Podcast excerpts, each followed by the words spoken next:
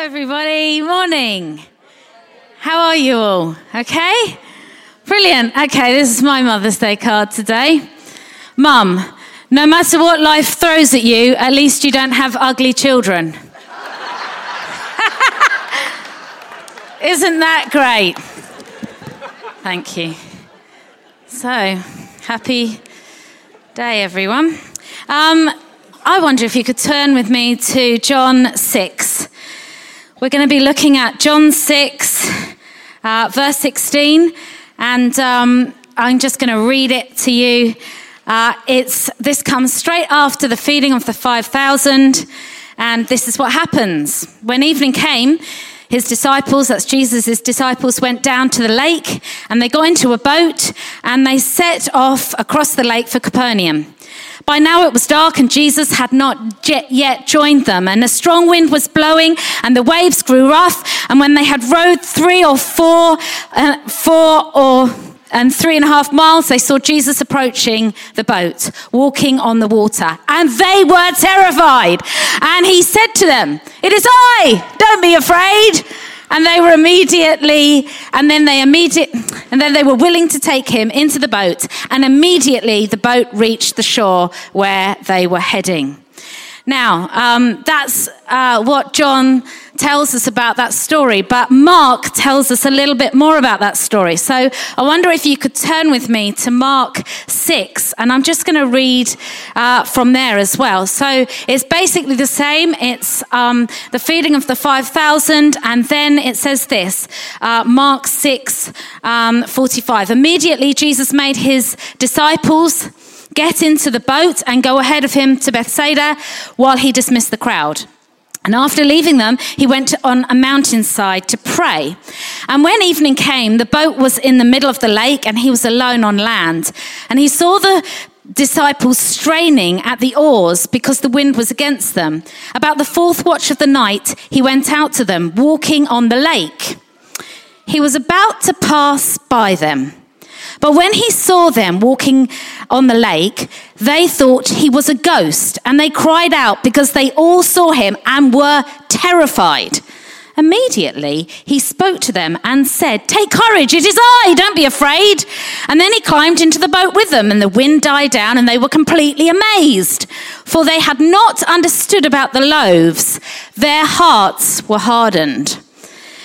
Okay, so we have this amazing story of Jesus walking on the water. In John, we have this story about Jesus walking on the water, and then we have this whole little bit afterwards where he talks about the bread and how he's the real bread. And there's this whole thing going on in John that where Jesus is talking to his disciples. Nobody really seems to say, Hey, Jesus, how did you walk on the water?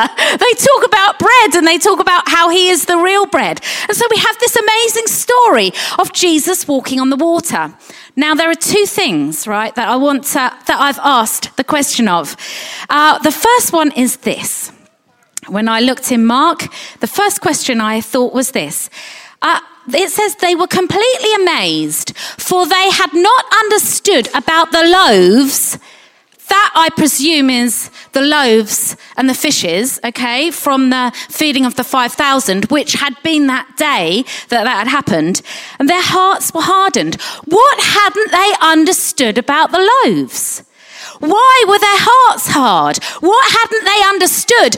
They had been at this amazing miracle where 5,000 people had been fed miraculously from loaves and fishes. What hadn't they understood about this? What was going on in them? The other thing I find really intriguing about this passage in Mark is when he said, um, he was about to pass them by.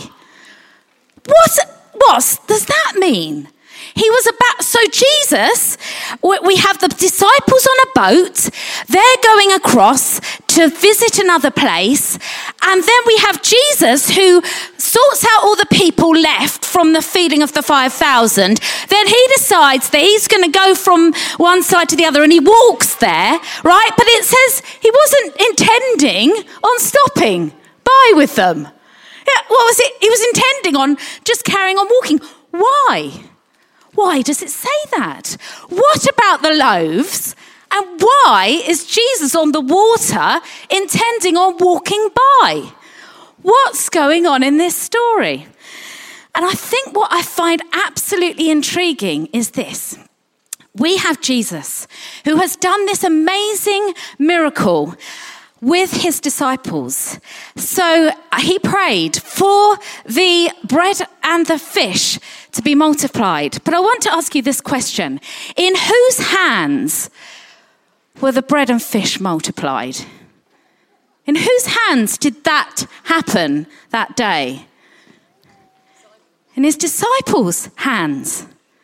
It was the disciples who handed the bread and the fish out that day. And it was in their hands that God chose to do a miracle. It was in the disciples' hands that God said, I will provide through their hands. Then we have them here on the boat. They've obviously not understood something about what happened that day. They're hardened. Their hearts are hardened. What haven't they understood about the loaves? I'd like to suggest to you that they haven't understood that it was in their hands that those loaves and fishes had been multiplied. It was in their hands that God, that Jesus had given the authority to see a miraculous provision. And here we have them in a boat, scared stiff because the wind and the waves are going, scared and terrified. And what have they not understood?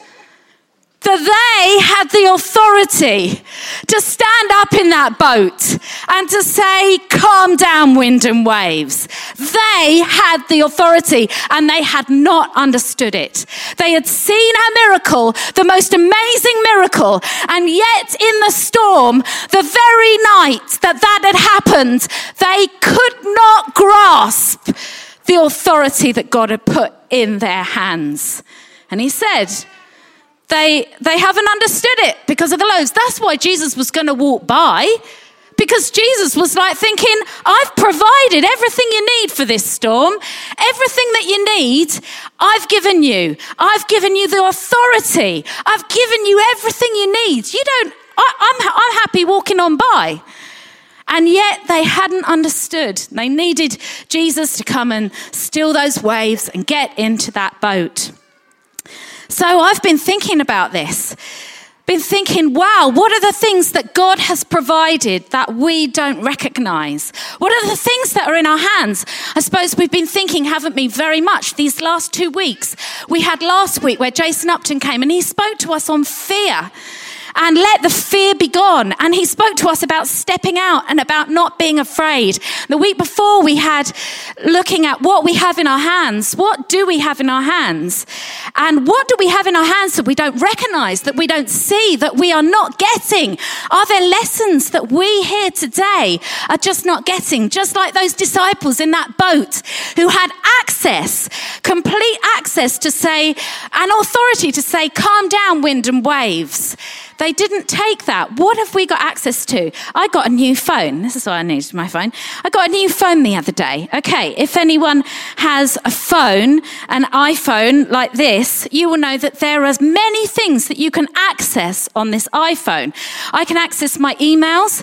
I can access Facebook if I'd like to. There's a clock. There's Sky News. There's texting. There's, there's a whole realm of things that I can access on this iPhone. And if you've got an iPhone, any anyone can access it. Do you, do you see what I mean? So if I said to you, well, I can't get my emails, I've never had an email before on my phone, you'd say to me, well, you can if you access it. If it's there, it's in the phone, it's in your hand, Becca. It's just a question of are you going to access what's on the phone? You, so um, you can't say texting. You can't do texting. I've never done it before, you may say. I don't know how to do that. Well, you, yes, you can. If you've been given an iPhone, you can text. You just need to access that facility, download an app. You need to access that. I was thinking about things like CPR, right? Everybody, probably most people in this room, if they needed to, could do CPR on somebody, uh, or they have the capacity or the ability to do it if you chose to. So, if you want to learn CPR, most of us in this room could. We would just have to go on a course and learn it. But we could access that in us if we wanted to. Do you, do you see what I mean? Uh, we, could, we could say to ourselves, we would love to have a garden full of sunflowers. And we can dream about it and sit there and think about it. But we all know that what do you have to do? You go and buy the sunflower seeds and put them in the garden and plant them and watch them grow. But you have access to that. It's, the, the question is, do you want to access that? You, but it's been given to you, and so, so has the authority that God has for you and me. It has been given to us. Everything we need, God has provided. But the question for me is, am I going to access that? Am I going to take what He has given me and use that? That's my question. Do you know what? Each one of us in this room has the capacity and the authority to pray and move mountains for this, for our own lives and for this community. We have the authority to do that. But are we going to access that? Are we going to take that? Are we going to say, yes, I'm going to do that? Everyone here in the room has the authority to pray for somebody and see them healed. Every single one. There isn't somebody that hasn't got We all have that. But the question is not whether we have it, or the question is, am I going to access, am I going to use what God has put in my hands? Because it changes the world, you see. Uh, your bold thought, your bold prayer, your boldness changes lives. We have the authority to change lives, to change communities to change families. It's in our hands. It's, it's with us. Okay, I had a most, um, ah, it was a terrible thing that happened about two weeks ago. Um, Tim and I were walking um, up Chanctonbury. We often walk, it was in half term we often walk together and we pray together, and it's that's the place that we go to where we uh, know God very closely. And we were walking, and we were just about near the top of the hill, and there was a gravel path just before you get to the top, and I saw we saw uh, ahead of us there was a man lying on the floor and a lady above him. And uh, we were the first ones to the scene. And so Tim immediately, we saw immediately that there was something not good happening here. And uh, he was very, very poorly, the man who was lying on the floor. And I established that he was, um, that they were wife and husband, and that he had walked up the hill and that he was having breathing difficulties. And uh, Tim immediately went and phoned for the ambulance. And uh, he, we were up in Chanctonbury, so he knew all of the access points because we are miles away from anywhere. We are miles away from roads. And uh, uh, so Tim knows the places that you access because, of course, of the big church day out, he's been so involved in that. So he phones and he's uh, getting people to help. And uh, I'm down on my hands and knees, and there's a lot of um, there's a lot of blood, and uh, he, I can see that he is go- he's going he's dying. And uh, I'm with the wife and I'm uh, reassuring the wife and I'm trying to, uh, you know, talk to him. I'm saying, it's okay, we're going to get an ambulance. It's going to be all right. Please uh, hang on in there. And at the same time, I am actually um, I'm talking to the lady and I'm actually saying, God, I need you to help us right now. Please come. Please come, God, by your spirit and help us right now. And I'm actually saying it. Uh, I mean, I was, just saying it. God, please come. Please come and save this man. Come, please, God. And then I'm saying to her, uh, and we're talking, and uh, then um, he, he dies. And I can see that he's gone. And I, and I say to the wife, he's gone. And she said, I know he's gone. I don't want you to do, uh, I know he's gone. I know he's gone. And I said, I'm a church minister and I'm just going to pray right now. And so at that point, I just prayed for us. And I can't really remember what I prayed, if I'm honest, but um, I prayed. And then I looked behind me and I said, um, Is anyone there was a lady behind me, and Tim was on the phone calling and talking to the ambulance people. And I said, "Is there anybody who can who can do any better than me right now?" Because felt pretty helpless, to be honest. And uh, they said, no, no, we can't. And then suddenly somebody saw that there was uh, a couple up, uh, uh, up um, just beyond us, and they were flight attendants for Virgin. And so they came and they immediately started CPR on the man. And um, uh, we stood, and I stood with a wife, and it was the longest time of, my life, really, but or our lives, Tim and I. And then the ambulance eventually came at about in about 20 minutes, and he was pronounced dead. And uh, I stood with the wife, and we talked together, and um, it was uh, such a shocking experience, to be honest. And uh, this is what I learned. These are what, well, I learned a lot, to be honest, but uh, as I was standing there, I just knew that instinctively, at that minute, what was in me came out of me. Instinctively, there was no way of thinking. There was no way of thinking, I should do this, I should do this, I should do that. I just instinctively did what was in me. The habits that I have formed, the things that have been in me since I was a child came out of me. Now, I don't say that to, they were both good things and, and things that I felt I lacked in. Do you, both of those things came out at that point. But I knew that at that moment, what was in me and had been in me for years was what came out of me. And do you know what?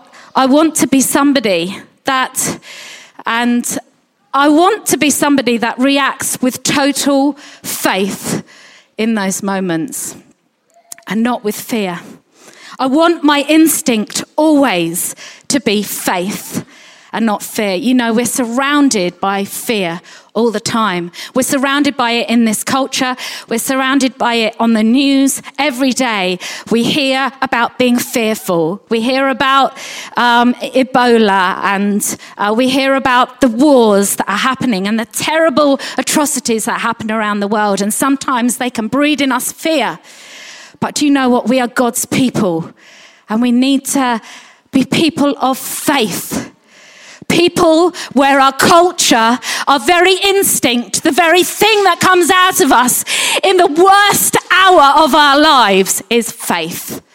Because that's what we've learned, because that's what we've done day in, day out, because that's what we're saturated in that that is what comes out of us. We had the most amazing time at a conference, Joe and I, last week. Uh, it was a pioneer conference, and there were a couple of people that talked. They came, their names were Sarah and Julian Richards, and they came from Swansea, and they were leaders there, and they talked about how God was doing amazing healings in their town, in their church, and they told story after story after story after story of the amazing healings that were happening. And it was so inspirational because I hear about healings from other countries and I hear about healings from, from America, but you don't often hear that this is happening here in the UK, where we live, where we are, there are people being healed in an amazing way. And they started talking about what a culture of faith looks like in your church.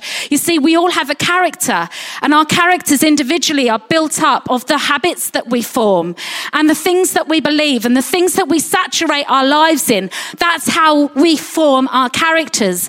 And also, we can choose in many ways if I want to become more godly in my character character. I choose to read my Bible more. I choose to pray more. I choose to be in that place more where I can grow more with God. We can form our characters. And that is the same in our church. We have a character as a church. It is who we are, our culture as a church.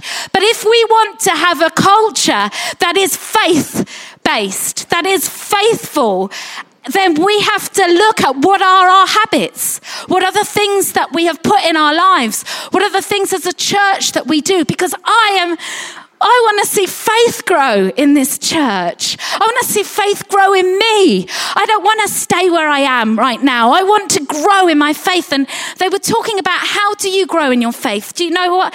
They talked a lot about testimony and about sharing stories. That helps you grow in your faith.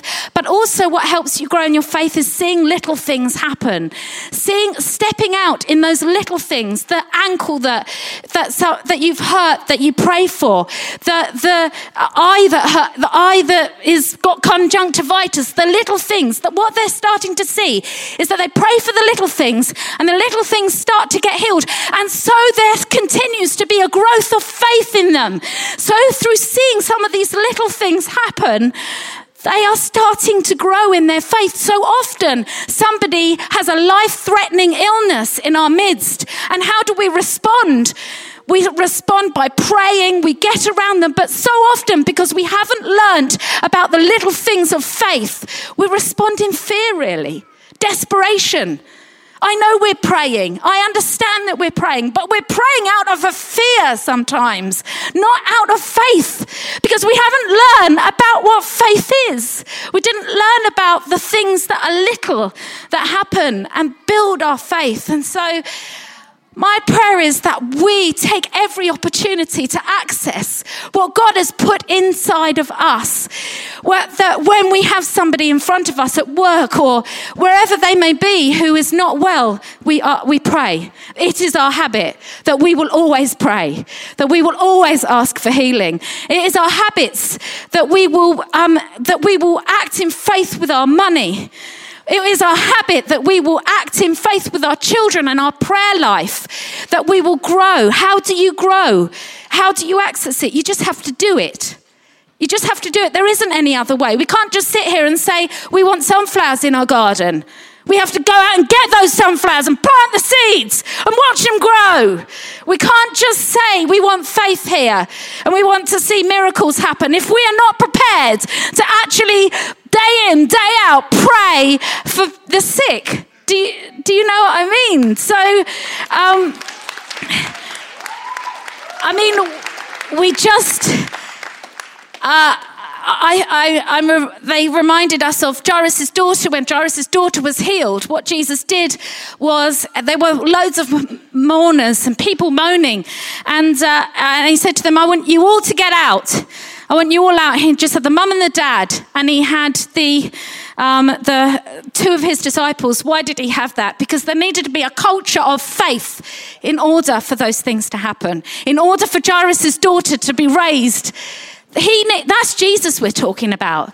We need a culture of faith, a culture of faith where people do come into this place. And because it is so in our character, so in our veins, so in what we do as a church that we see people healed just because they walk in the room. Because that's what our culture is. That's what our character is as a church.